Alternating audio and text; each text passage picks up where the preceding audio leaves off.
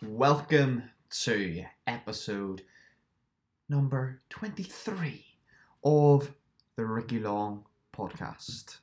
Fame. Let's go. Let's welcome everybody to Planet Pit and song what worldwide music. Call me Mr. Worldwide. Let's somebody call me Mr. Worldwide.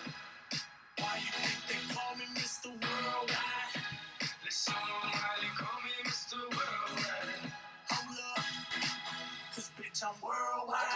Hey, this is episode number 23 of the Ricky Long podcast.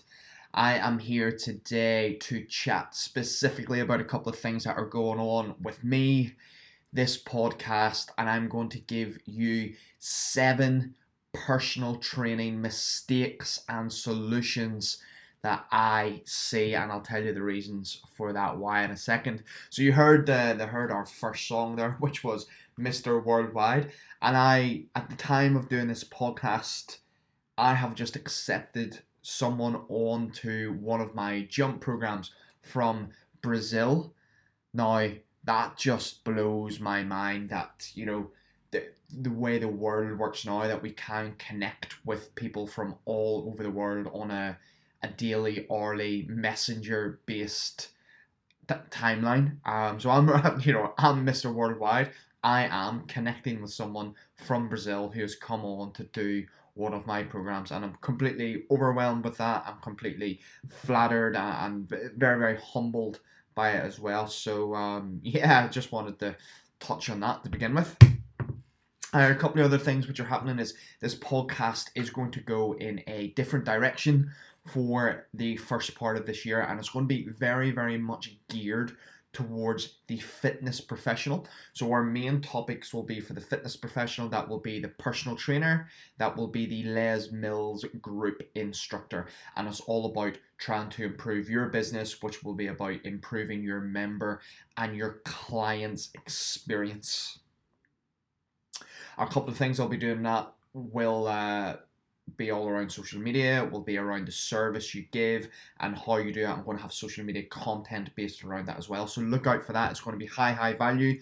And if you're not a fitness professional, there will still be great value and content in these for you, as we will always have a short Q&A at the end of the podcast, which I will link in the notes section. So if you're not interested in the Fit Pro specific stuff, you can jump straight to the end of the podcast where you'll see the, the Q&A. I'll try and do about three questions. They'll normally be collected from Instagram, but of course you can email me at any point to ricktheni at gmail.com or ricky at rickylong.com, which is my new website, which you should definitely go and check out. You can also connect with me on Instagram, which is rickylong42. So it's at rickylong42. You'll find me on Instagram. Anyway, let's jump into the content which is seven PT mistakes and solutions. Now, the reason why I bring this up is in a Q&A in that I do. So I'm now doing a Q&A every single day on Instagram about different subjects. One of the questions I got from uh, a personal friend of mine was three PT mistakes that are made in January. So I started kind of thinking about this and I'm I know there's a couple of mistakes PTs make in January. I know there's a couple of mistakes PTs make regardless of it being January. And uh, I made a list and I, I come up with seven. Yes, there's probably more. Um, are these the biggest mistakes? Probably not, but they're just seven observations that I make. And I'm also going to give you the solution as to how you correct that. So, our first mistake that I see PTs making, and this one is specific to January, and the mistake is making and doing deals. So these are deals with their clients, with new clients, and it's often done in a way of getting people in the door. So it could be something like buy 10 sessions, get two free, um, buy eight sessions, get a free body fat test and just stuff like that. And what these are essentially doing is the PT is basically saying to their prospective client is I will do you a deal. So instead of you having to pay me twenty pounds an hour, you only have to pay me fifteen pounds an hour. Sometimes they'll even do a deal. Well, if you train with me three times a week, instead of paying me twenty five pounds per each session, which is seventy five pounds a week, you only have to pay me fifteen pounds each session. So it's only forty five pounds a week. So you've actually taken a massive pay cut in order to get that person in two or three more times. Now I'm all for offering clients deals because if you offer a client deal and you get to see that client more, they are more likely to come uh, to reach their agreed results. However, the way you offer that deal, you've got to do it in one of two ways. Both ways must offer value. So if you are going to offer them extra sessions, make sure those sessions don't devalue your hourly rate. So you've got to know your hourly rates. And the second solution is offer them another product or service. For example, if you buy these 10 sessions in January, you will get a body fat testing, you will get a sports massage with another client, you will or another uh, practitioner, you will get um, a free coffee, you will get a five pound Costa card, and you could go out buy the Costa cards or whatever it is, and then hand these to your clients. Therefore, yes, it's cost you a couple of quid, but it hasn't cost you any time and it has given your client more value. For example, any of my new clients who come on with me will get a free notebook and a free t shirt.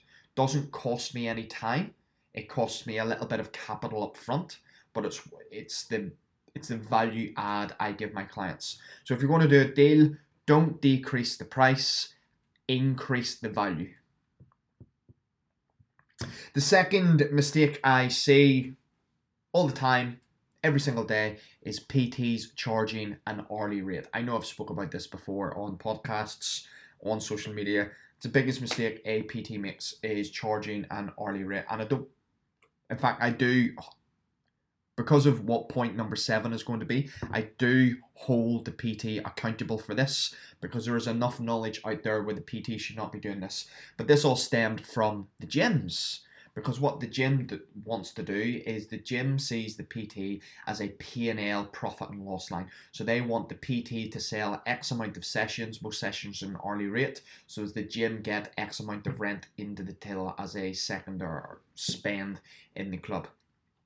So the reason why this is a a bad business exchange between you, the personal trainer, and your client is because your client will start to see you as an hourly expense. What you need to be making the customer, the client see is that you are a business transaction and they are buying a service. So they're not just buying one individual hour of your time, they're not just buying one session, they're buying a complete package. And that's a package of yes, they'll get a PT session, maybe they'll get four or five PT sessions throughout the week or month, but they'll also get added value in that. So they'll get to contact you out of the times of this session. They'll get maybe a Facebook group, an email contact all of these extra value points. So there's two people. Sorry, there's a. When I say there's two people, the the hourly exchange. It is the only other industry where this happens is actually prostitution, where you pay a prostitute for an hour of their time, and even that is relatable back to being the PT. The gym is pimping you out, trying to make you sell sessions by the hour do not pimp yourself out. You do not sell sessions by the hour. You sell a product, a service, a fat loss journey, a lifestyle, a lifestyle improvement journey, a bodybuilding journey. You're not selling it by the session, you're selling the results. And if your clients want to pay you by the session, you need to make them understand it's not by the session anymore, it's by the service. Hope I explained that well. Point three is the biggest mistakes. Not the biggest mistakes. Uh, I'm going to have to keep backtracking that. Another mistake I see PTs making is they call themselves a PT and self employed. This one is short. You're not a PT, you're a coach. You're not self employed, you're an entrepreneur, you're a business.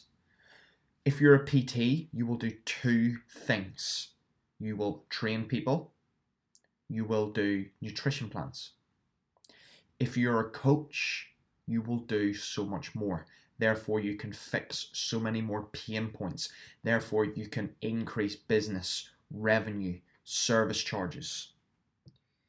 If you're self employed, you will always be chasing the next payment.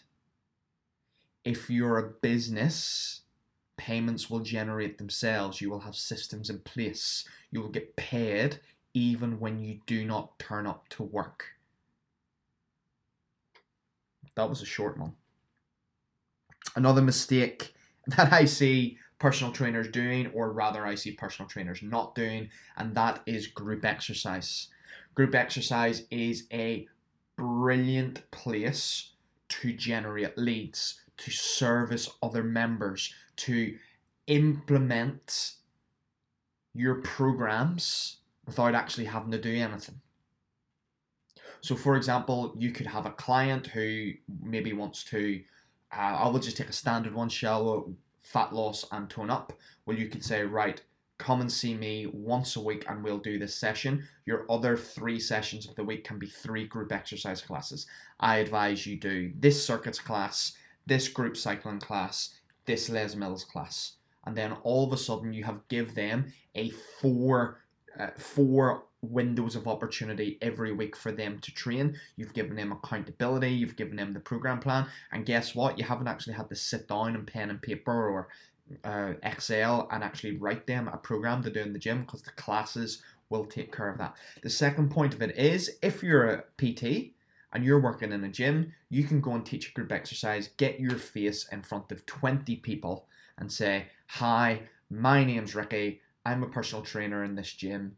If anyone wants to book in for a free consultation, come and speak to me after the class. Right, let's get on with this Les Mills body pump class, whatever it might be. And then you're going to build trust as you do those weeks. If you do two classes per week with 20 people in each class, that's 40 people per week who can now learn your name, learn what you're about. You can gain trust, you can get contacts. 40 people per week, that's at least 200 people per month, you know, just depending on what way the weeks fall. And if you don't fancy doing a mainstream group exercise class like in the studio, that's okay. Do a circuits class, do a gym floor based class, get outside of the gym and uh, take free running clubs. Whatever it is that you want to do, it ca- can also be a lead generator, a service implementation, and a finance point for yourself, i.e., an income point.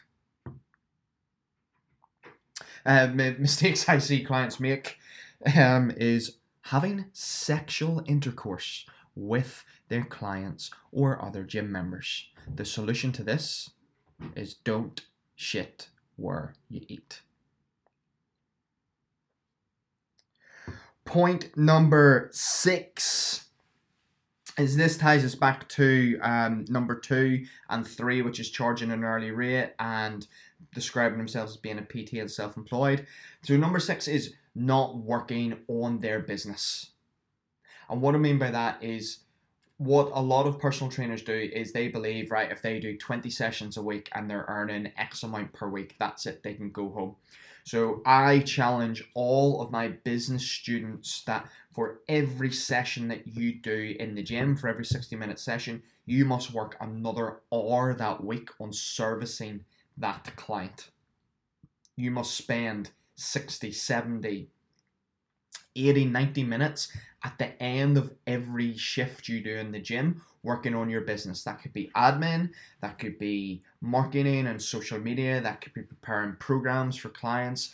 It's working on your business instead of in your business. So if you're just delivering sessions, well, you are working in your business. You need to get out of that and work on your business. Once you start to work on your business and you start to get that systems in place and start to get revenue in place, then what you can start to do is employ people to do the jobs that you don't like doing for you. So you could get someone to prep your social media posts for you if you're doing um, emails, if you're doing Facebook group posting, anything like that. So you can start to get systems in place to take the stress away from you so you can start to remove yourself from working in your business.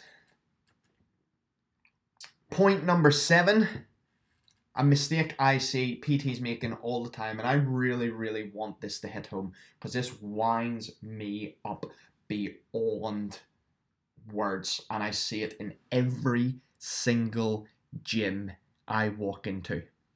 You know the PT profile board where it says specialist areas?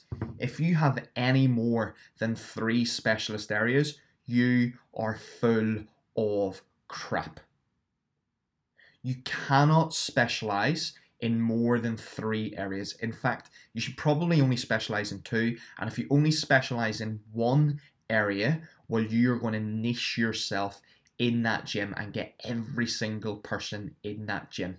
So if your gym has 2000 members and you have five bullet points of your specialist areas which could be fat loss, tone up, bodybuilding, pre and postnatal, injury rehab, well then all of a sudden there's 2000 members looking at that and thinking, "Oh, well he does a bit of everything, but he specializes in nothing." Alternatively, if it just said one thing, bodybuilding, now there's 2,000 members in that gym. Maybe only two or 300 of those members actually want to do bodybuilding. And if they see you are the only one on the profile board of PTs, because there's going to be seven or eight PT profile boards, and you have one bullet point and it says specialist area bodybuilding, then all of a sudden you or the guy, you or the girl to go and see about bodybuilding, about that specific pain point. To work out what you specialize in, you, you probably already have an interest in it. You can't really specialize in something you don't have an interest in. You could identify holes in the market. So I always speak about a PT. I used to work with Orla. She now runs a CrossFit gym in Holland. We work together in Belfast and she had no personal experience herself in pregnancy. You know, she wasn't a mum at this point, but she was the girl in the gym that went and got her pre and postnatal workshop qualifications, certifications, and specialized in the gym as pre and postnatal. Separated herself from every single other PT in the gym. When I did live PT, when I was back in Belfast, I specialized in strength training for the group fitness participant.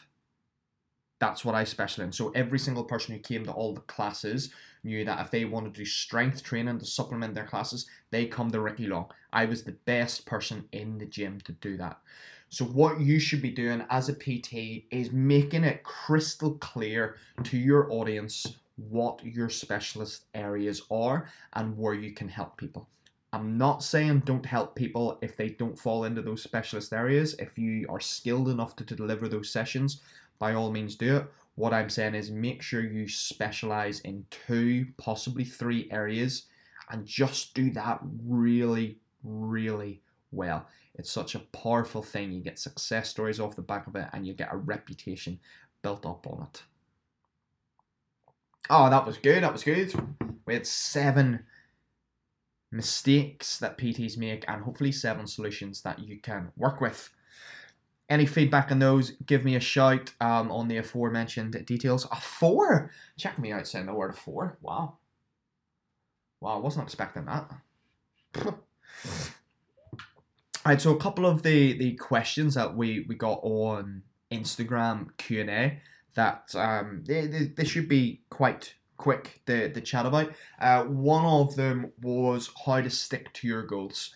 And this was in relation, just to give this some context, this was in relation how to stick to your fitness goals kind of beyond the first week of January. You know, when New Year's resolutions and, you know, p- people want to achieve something in new year and there's nothing wrong with that. So it's, it's how to stick to your goals. There's an, a number of different ways. I'll share with you kind of three ways that you can is way number one is you need to break down your goals into small, tangible things. So if your goal is to lose six stone, you need to set the time frame for that. So what is a realistic time for you to lose six stone? So there's no unrealistic goals, there's just unrealistic time frames. So losing a stone in a, a six stone in a month probably isn't realistic maybe losing six stone over the course of the year is a bit more realistic. So then you can break that down. So if it's six stone for the year, it's half a stone per month. It's about two kilograms, uh, sorry, two pounds per week, one and a half pounds per week, something like that. So you can break it down into goals, and then you can look, all right, so if I need to lose one and a half pounds per week, what does that actually look like? How many calories do I need to eat for that? How many gym sessions do I need to do for that? How many strength sessions? How many cardio sessions?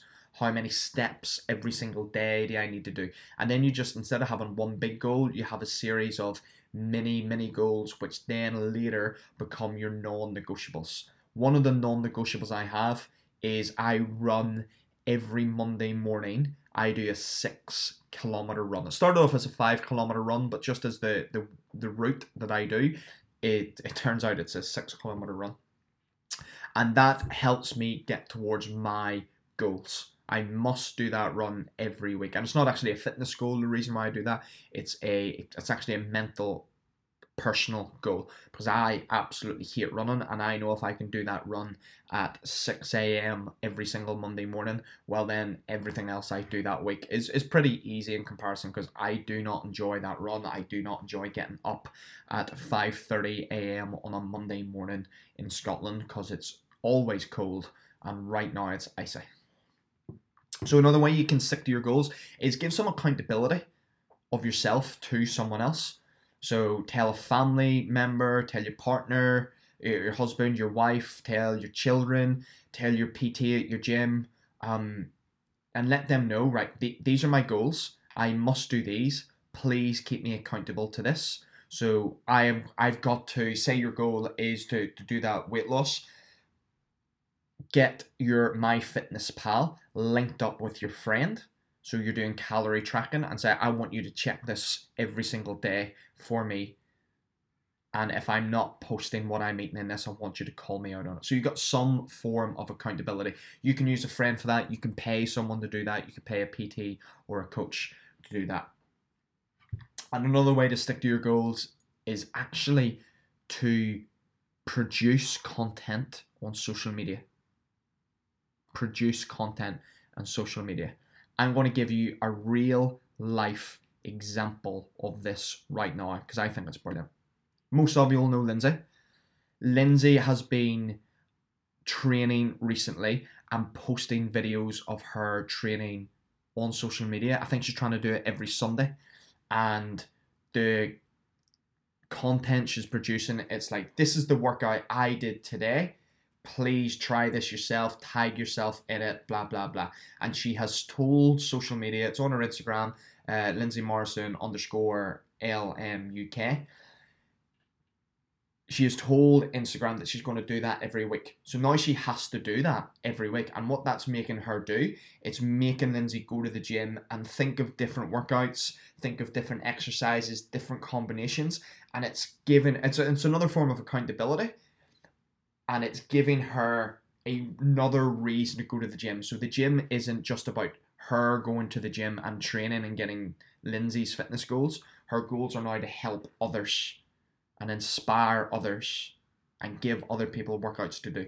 So how you can correlate that over, you could go onto social media and you could post a picture of the workout that you did today. So you could actually write the workout down and post a picture of it and post it on social media. You could take a video of the workout if you're comfortable doing that.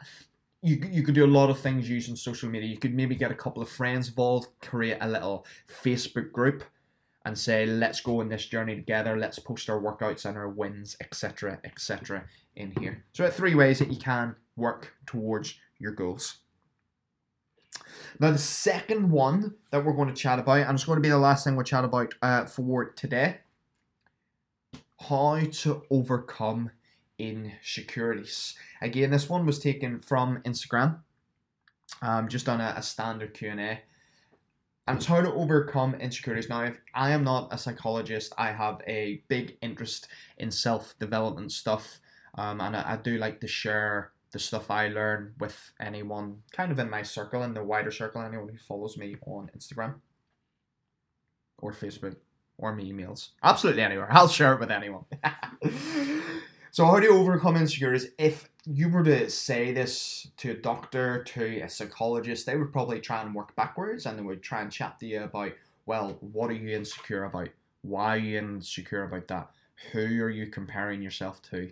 And all on all this, and it's it it's all highly, highly relevant stuff a technique that I use is how to overcome your insecurities is well, if you know you're insecure about something, work out what you are secure about and focus on that. I'm qualified to talk about myself. I am insecure about my belly and the amount of body fat I have around my belly. I'm also insecure about the hair on my back, and I don't like people seeing the back. But I don't let those thoughts, those negative insecurity thoughts, kind of bump down on me. I focus on the secure things about my body that I'm comfortable with. So I'm comfortable with, oh, I'm going to sound so big headed here. I'm comfortable with how I move when I train. I'm comfortable with the size and shape of my calves. Yeah, and that's enough for all I'm going to talk about on the podcast about what I'm actually happy about with my body. In fact, no, I'm going to keep talking. I'm happy enough with how my shoulders look, how my arms are shaped. I'm happy with how I trying to think what else. What am I happy with? Shoulders and chest. Yeah, I'm so I they are my happy things. We all have insecurities. We all have insecure thoughts, and it's the action of thinking about our insecurities actually make us more insecure.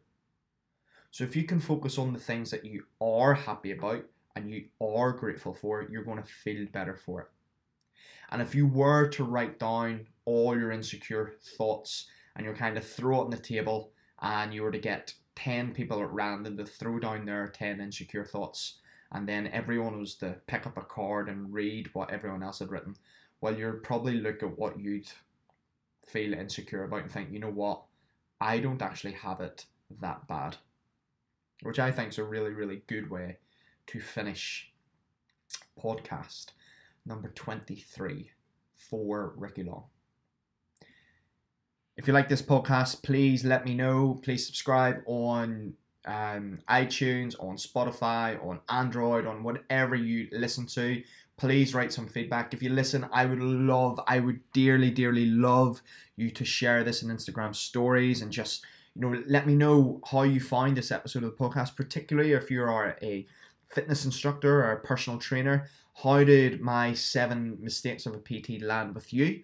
And how did the solutions land with you? Um, can you add any value to them? Can you point out how I can improve them maybe for a future podcast? My name is Ricky Long. This is Ricky Long Podcast. Thank you very, very much.